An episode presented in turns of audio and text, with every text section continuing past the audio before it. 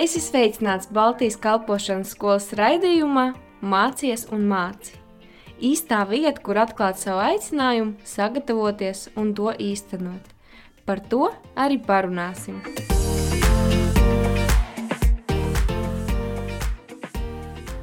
27. oktobrī Baltijas kalpošanas skolas iknedēļas dievkalpojumā viesojās Kristaps Aboltiņš. Kristapam Dievs devis žēlstību būt vīram, četru bērnu tēvam, mācītājiem draudzē Dieva mājas un vienam no vadītājiem organizācijā History Makers, kā arī ikdienā viņš nodarbojas ar uzņēmēju darbību. Būsim iedrošināti viņa vēstījumā. Nu, ziniet, tas tāds ļoti um, tāds interesants uzdevums ir atbraukt pie jums uz čaplu un kaut ko pastāstīt un uh, kaut ko padalīties uh, no savas puses. Uh, jo jūs visu dienu pavadat, lai mācītos Dievu vārdu. Jums ir superīgi visādi lektori, un nedēļa pēc nedēļas, mēneši pēc mēneša. Šobrīd jau ir plus mīnus divi, nu, nedaudz mazāk kā divi mēneši pagājuši. Un uh, trīs mēneši jau. Mēnesis, viens mēnesis. Nu, labi, viens sakot, ir ilgs laiks pagājis, un jūs esat daudz ko dzirdējuši. Un vienmēr tāds jautājums, kur tad es vispār varu atnākt un jums tādu pastāstīt, ko jūs vēl nezināt, vai ne? Bet um, man ļoti negribās, lai šis ir tāds vakars, kas uh, vienkārši atnāk, kaut ko jums parunāja, un, uh, un tad mēs visi šķiramies, un tāds nu, vienkārši viens vakars. Un, um, man bija ļoti sirdīgi, ka es varētu jums padalīties tādu vienu lietu, ko es varētu teikt, ir manā dzīvē bijusi tāda nozīmīgākā lieta, ko es esmu sapratis priekš sevis. Kaut kas tāds, kas pat tiešām ir manu dzīvi tā pilnīgi pārvērts vai izmainījis. Un uh, es to gribētu ļoti jums nodot, jums uh, tā kā mazlietiņ, uh, es nezinu, kas būtu tas īstais vārds, kādā veidā jūs iebarot ar to, bet uh, mazliet nodot un lūgt, lai tas ir kaut kas tāds, ko jūs varat saķert vai satvert priekš sevis. Jo es zinu, ka ja viss pārējais, es nedrīkstētu tā teikt, bet uh, ja es drīkstu tā pateikt, ka viss pārējais, ko jums šeit mācīju, jūs aizmirst, bet jūs šo vienu lietu atcerētos, tā būtu tik ļoti nozīmīga atslēga jūsu dzīvēs. Un uh, Bībelē ir tāda raksturvieta, ko mēs visi ļoti labi pazīstam. Jāņa 3.16, un jūs droši vien visi zināt, kas ir rakstīts. Jo tik ļoti Dievs pasauli mīlējis, ka viņš devis savu vienpiedzimušo dēlu, lai neviens, kas viņam tic, nepazust, bet dabūt mūžīgo dzīvību. Ne? Jūs noteikti zinat šo raksturvietu, Jāņa 3.16. Un vai nav pārsteidzoša lieta, ka Dievs tik ļoti mīlēja pasauli, ka viņš, ko darīja? Viņš deva. Vai nav pārsteidzoši, ka Dievs tik ļoti mīlēja pasauli, ka viņš uzrakstīja mīlestības grāmatu priekš cilvēkiem. Vai Dievs tik ļoti mīlēja pasauli, ka viņš izdomāja sarīkot lielu festivālu priekš pasaules.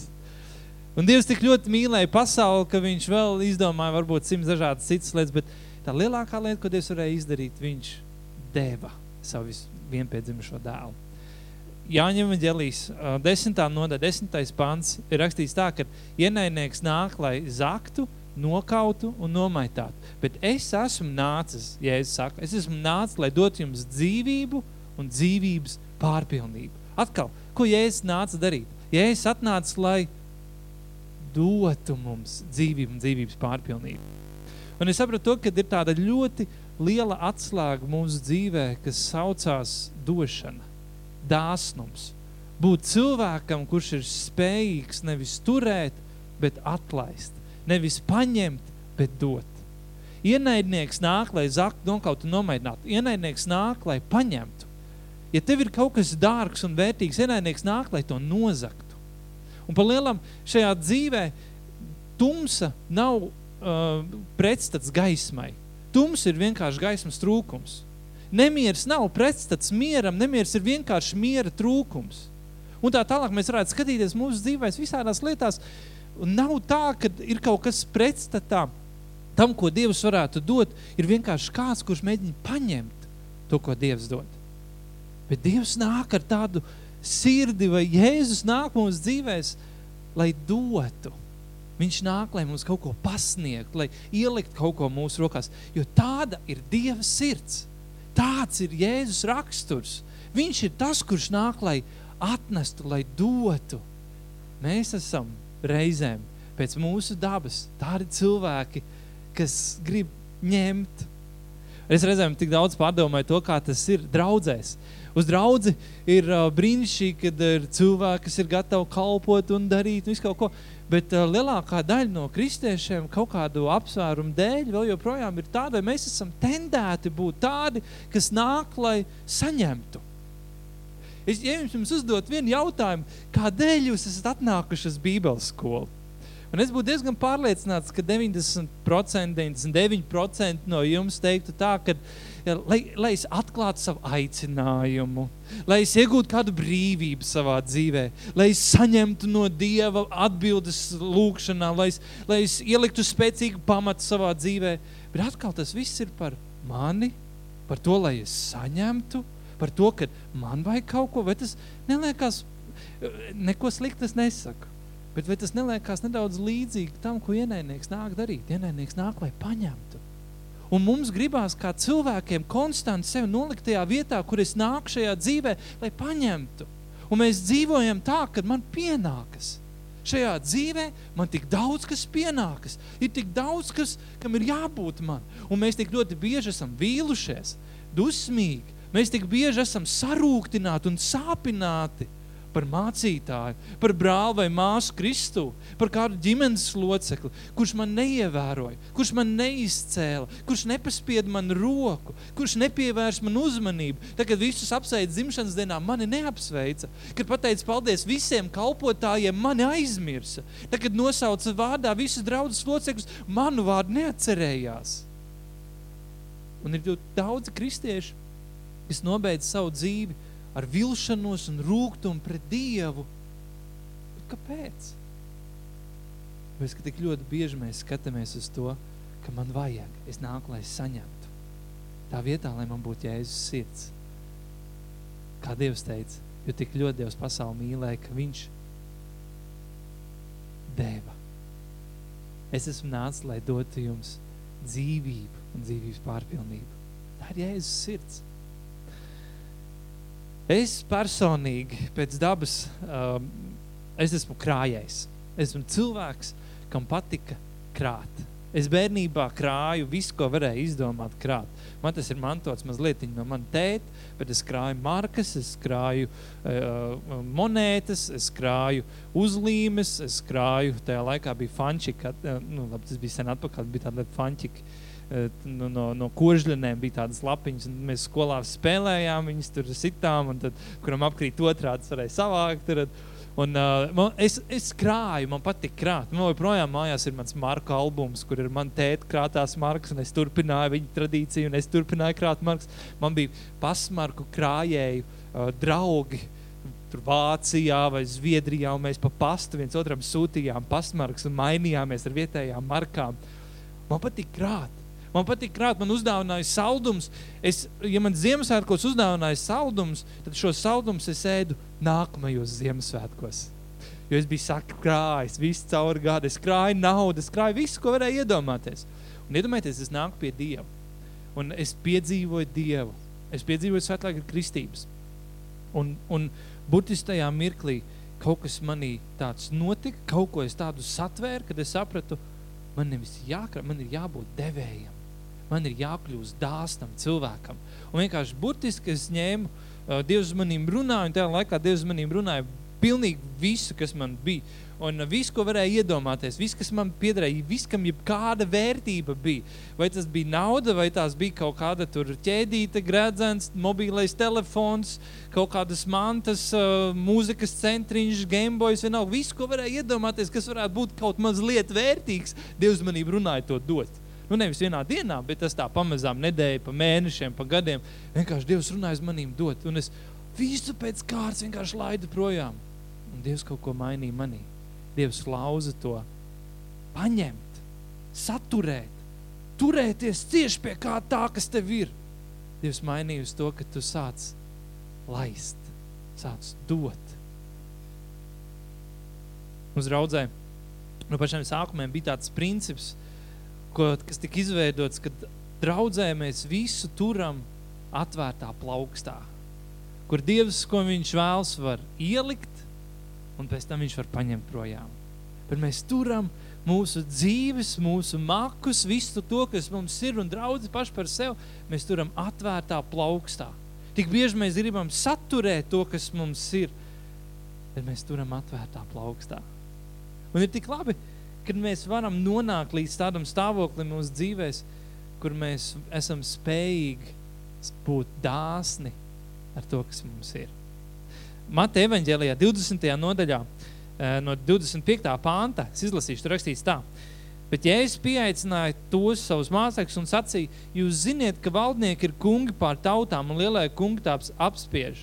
Bet pie jums tā nebūs būt. Bet kas no jums grib būt liels, tas lai ir jūsu sulains. Un ja kas jūsu starpā grib būt pirmais, tas lai ir jūsu kalps.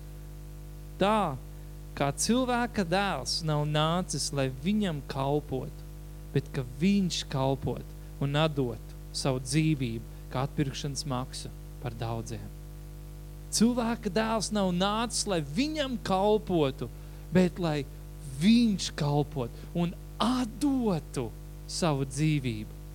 Jūs redzat, Jēzus sirds, Jēzus daba vienmēr ir dot. Viņam daba vienmēr ir dot. Viņš ir Dievs, kurš dod. Es atceros, bija tāds periods manā dzīvē. Es atkal biju tāds, tāds es gāju cauri tādam šķīstīšanas un tīrīšanas laikam, kur Dievs kaut ko ļoti mainīja manā sirdī, manā raksturā, manā dzīvē. Un uh, Dievs kaut ko ļoti ņēma no manas ārā, un tas bija ļoti, ļoti sāpīgi. Un atceros, tas bija apmēram vienu gadu ilgi, un, un to gadu, visu to gadu es, es tik daudz pavadīju ar asarām, tik daudz raudot, tik daudz pārdzīvojot, tik daudz visādas vilšanās un sāpes un emocijas, viss, kas man prātā un domās ir. Un konstanti Dievs uz manīm visu laiku runāja šo raksturvietu. Cilvēka dēls nav nācis, lai viņam kalpot, bet lai viņš kalpot. Un kad man visu laiku nāca tās domas, tas man pieviļ, tas izturās tā, tad tur es esmu sāpināts tādā veidā, tur tas notiek, tas, tas, tas, tas, tas viss, kas notiekās apkārt. Viss manī saka, tev ir tiesības būt ar sarūktinājumu, tev ir tiesības pagriezt muguru, iet projām no draudzes, atstāt visus tos sliktos cilvēkus, pamest to, to mācītāju, kurš neko vispār nesaprot. Tev ir tiesības iet projām. Kurā vietā man ir tikai viens vārds, ko Dievs konstanti uz manīm runā. Cilvēka dēls nāca nevis lai viņam kalpot, bet lai viņš kalpot. Un saprot, Dievs aicina no manis to pašu. Dievs veido manu dzīvi tādu, kur ir nevis, ko es varu dabūt, kur es varu iegūt, kur man var redzēt, kur man var novērtēt, kur man var kalpot, kur man var saprast, kur es varu saņemt, bet viņš aicina man būt tādam, kurš ir gatavs dot, kurš ir gatavs kalpot, kurš ir gatavs nolikt savu dzīvi, lai kāds cits varētu tikt celts. Es jums no vienkārši savu sirdī izskatu šajā vakarā. No visas sirds es jums runāju. Es, es, es gribētu pienākt pie katra no jums un sapurināt tevi un tev no visas sirds tev pateikt, ir svētīgāk dot nekā ņemt, kā Jēzus teica. Ir kaut kas tik ļoti īpašs un dārgs, kad mēs sākam mainīt mūsu prātu, mainīt mūsu domāšanu un sākt saprast, ka es esmu nolikt šeit, lai mana dzīve varētu būt tāds kā tāds upuris, kas ir izlietis uz Dieva altāra, lai es varētu būt tas cilvēks, kurš, kurš noliek savu dzīvi, kurš ir gatavs dot savu dzīvi, kurš ir gatavs kalpot.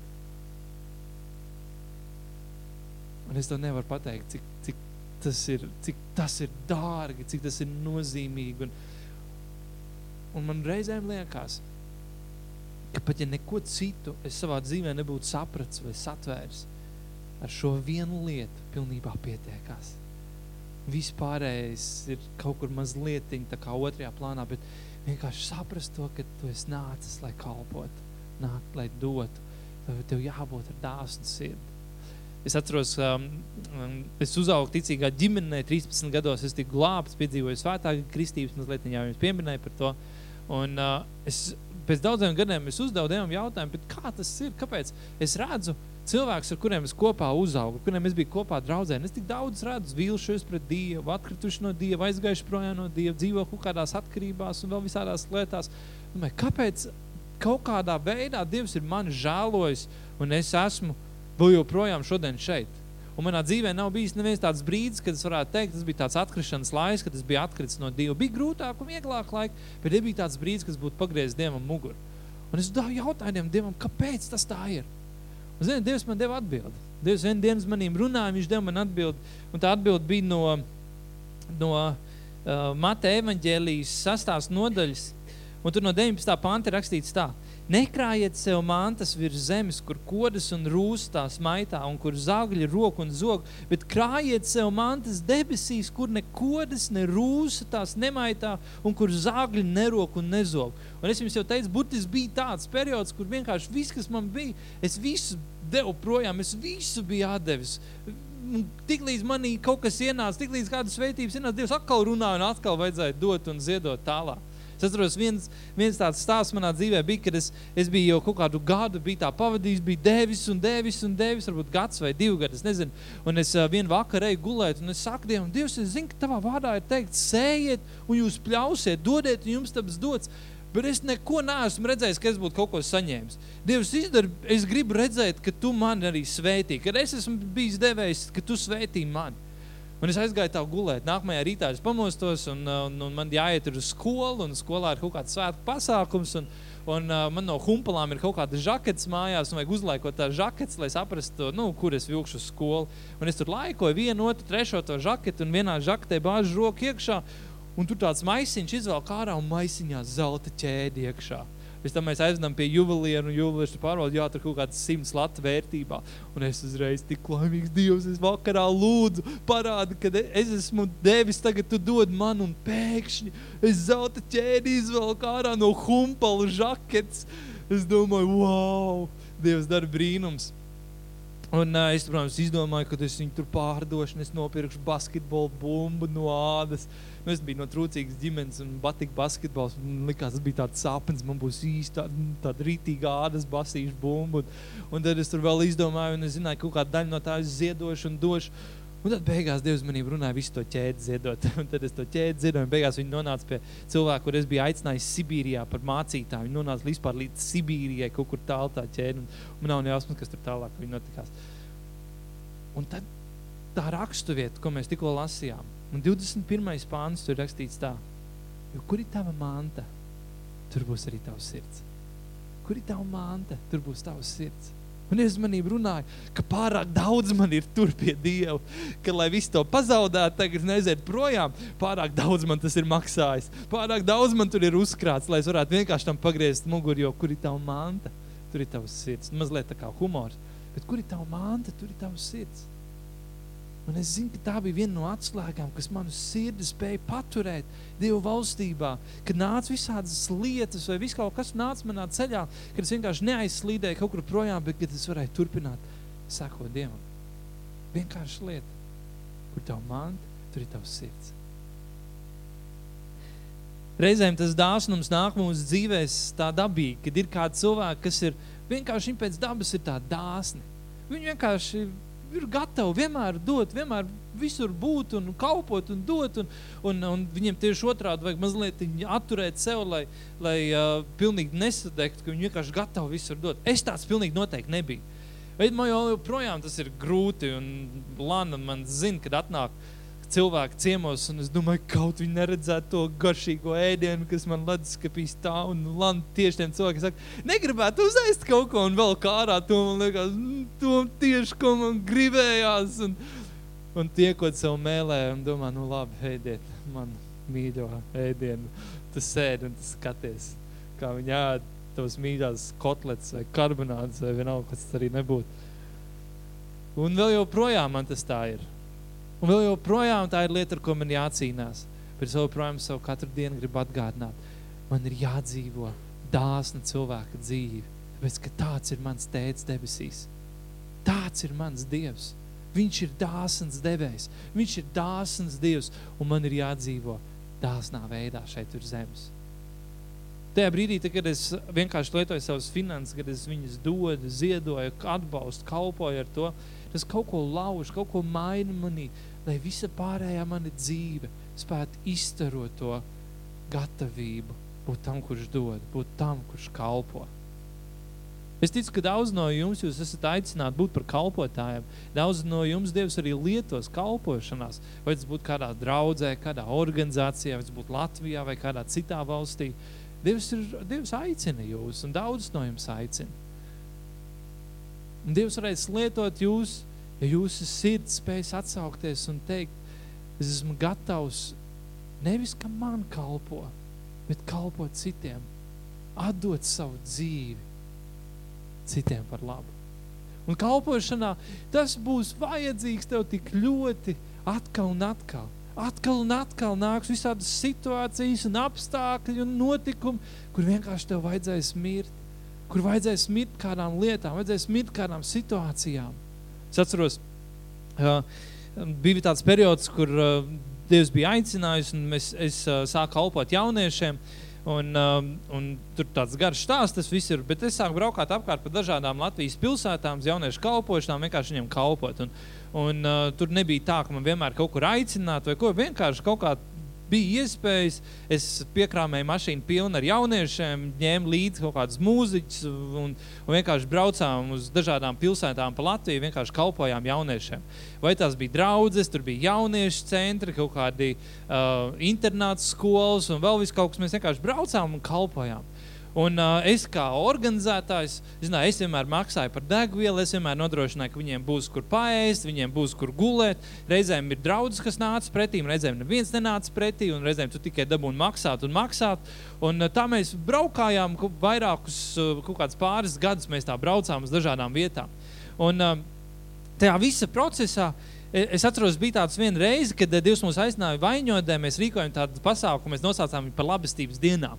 Un mēs bijām ieplānojuši, izreklamējuši, ka mēs tur iesim pie ģimenēm un viņiem nesīsim pārtiks pakus un evaņģelzēsim. Mums būs tur uh, bērnu un ģimeņu pasākums, kur mēs dalīsim samariešu paciņus un dāvanas bērniem, un mēs tur apģērbi dalīsim trūcīgajiem.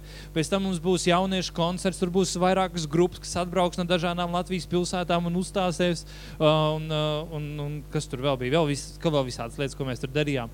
Un tu saproti, man ir vesela komanda, man ir rentās mašīnas, kas jāaizved uz turiem, man vajag dabūt uh, visādas dāvanas, visādas, uh, man vajag nodrošināt ēdināšanu viņiem visiem, un visu kaut ko man vajag izdarīt.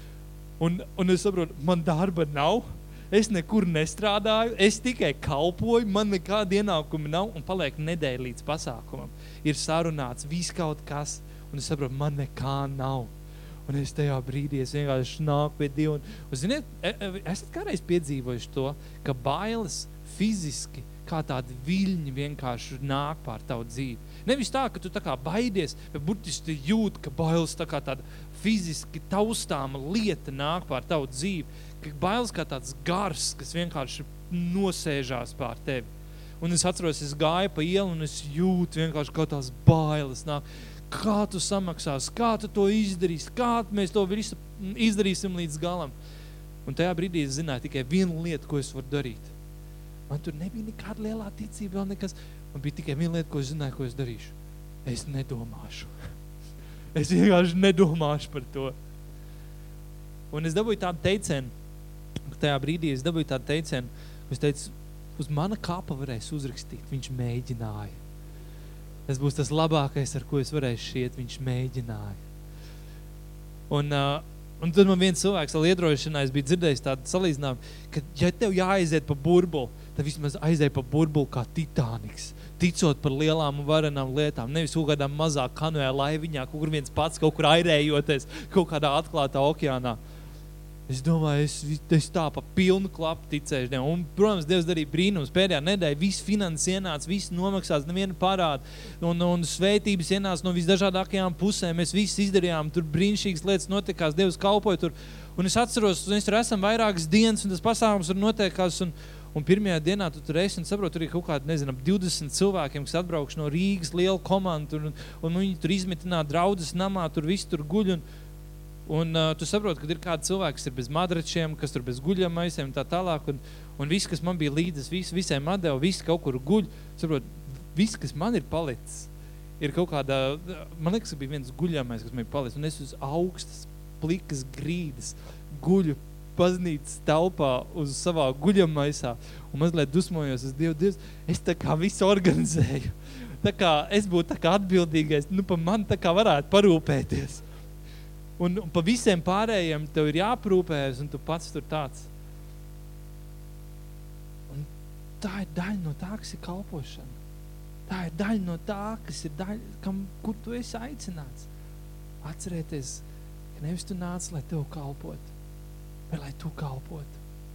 Tas ir par to, lai tu nāktu un dotu ka tu redzi citus augstāk visiem pārējiem, un pārējie var neredzēt tās lietas, bet Dievs tevi ir aicinājis būt par to, kas dod.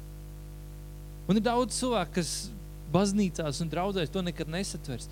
Tev ir unikāla iespēja, kā studentam šajā kalpošanas skolā, kā tam, kurš šodienā man dzird, ir unikāla iespēja sākt satvert to sirdi, lai mana dzīve ir par to, kas ir gatavs nākt un dot kas ir gatavs nākt un izliet, kas ir gatavs vienkārši nākt un, un dot, un dot, un dot, un dot, un dot, un tagad tev liekas, es vairāk nespēju dot, man vairāk nav ko dot, tad vēl joprojām pravietis ierodās pie tavām durvīm un saka, kas ir tavā namā? Tad tev vajag dot arī par to, kas tev nav, jo Bībele saka, tam, kam ir, tam dos, bet kam nav, tam atņems arī to, kas viņam ir. Un tik bieži mēs esam pieraduši teikt, man nav, man nav nekā, man nav, ko tad es varētu dot? Man nav naudas, man nav finanšu, man nav laika, man nav spēka, man nav enerģijas, man nav gudrības, man nav svaidījumu, man nav talantu. Man nav tik izteiksmīgas runas spējas, lai es varētu sludināt. Man nav tik skaista balss, lai es varētu dziedāt, man nav tik laba ritma izjūta, lai es varētu spēlēt bungas. Es tik labi nepārvaldu kādu instrumentu, lai es viņu varētu spēlēt. Un tā tālāk man nav, man nav, man nav. Un tā mēs esam pieraduši domāt. Bet ja es nekad neprasīju to, kā tev nav, viņš prasa, kas ir tavā namā? Kas ir tev? Jo tas, kas tev ir, ar to būs pietiekoši. Atcerieties, 5000 vīri sapulcējās. Un mācekļi saka, atlaid viņus, te ir vēls, nav vairs, un viņiem jāiet rēst. Un Jēzus saka, pabarojiet jūs viņus. Kas jums ir? Saka, tikai jauneklis, kuram ir piecas maizītes un trīs ziltiņas. Jā, es saku, ar to arī pietiks. Kas ir tas, kas tev ir? Tas, kas tev ir, ar to arī pietiks. Ļoti vienkārši. Tas ļoti vienkārša atziņa vai atklāsme vai vēsts no manas puses. Bet ja tu to satversi, ja tu spēsi to satvert un tu spēsi iet un sākt to izdzīvot, es tev saku, tava dzīve nekad nebūs tāda pati. Tas vienkārši pārveidos, izmainīs visu to, kas tu esi, visu tas, ko tu redzi. Tev tiks atvērtas durvis, pa kurām tu nekad nebija sapņojis iet. Tu būsi vietās, kur tu nekad nebūtu pelnījis nonākt. Tu redzēsi to, ko neviens nav redzējis. Ja tev būs Jēzus sirds, kas saka, es nācu, lai dotu. Jo ienaidnieks nāk ņemt. Pāvils teica, kas man izglābs no šīs nāvē lemtās miesas ja ir kaut kas tāds cilvēka dabā, tajā cilvēcīgajā šīs zemes cilvēka dabā, tad tas vienmēr ir paņemt. Bet ja es teicu, es nācu, lai dot, pilnīgi pretēji, pilnīgi pretējs gars, pilnīgi cita domāšanas veids. Tas ir kaut kas tāds, kas nenāk no šīs zemes, kas nāk no pat taisno no debesīm. Kaut kas tāds, kas nāk ar debesu smaržu. Viņš nāca, lai dotu. Jūs klausījāties vienu no Baltijas kalpošanas skolas iknedēļas dievkalpojumiem ar draudzes dieva mājas vadītāju Kristapu Āboltiņu. Esiet svētīti!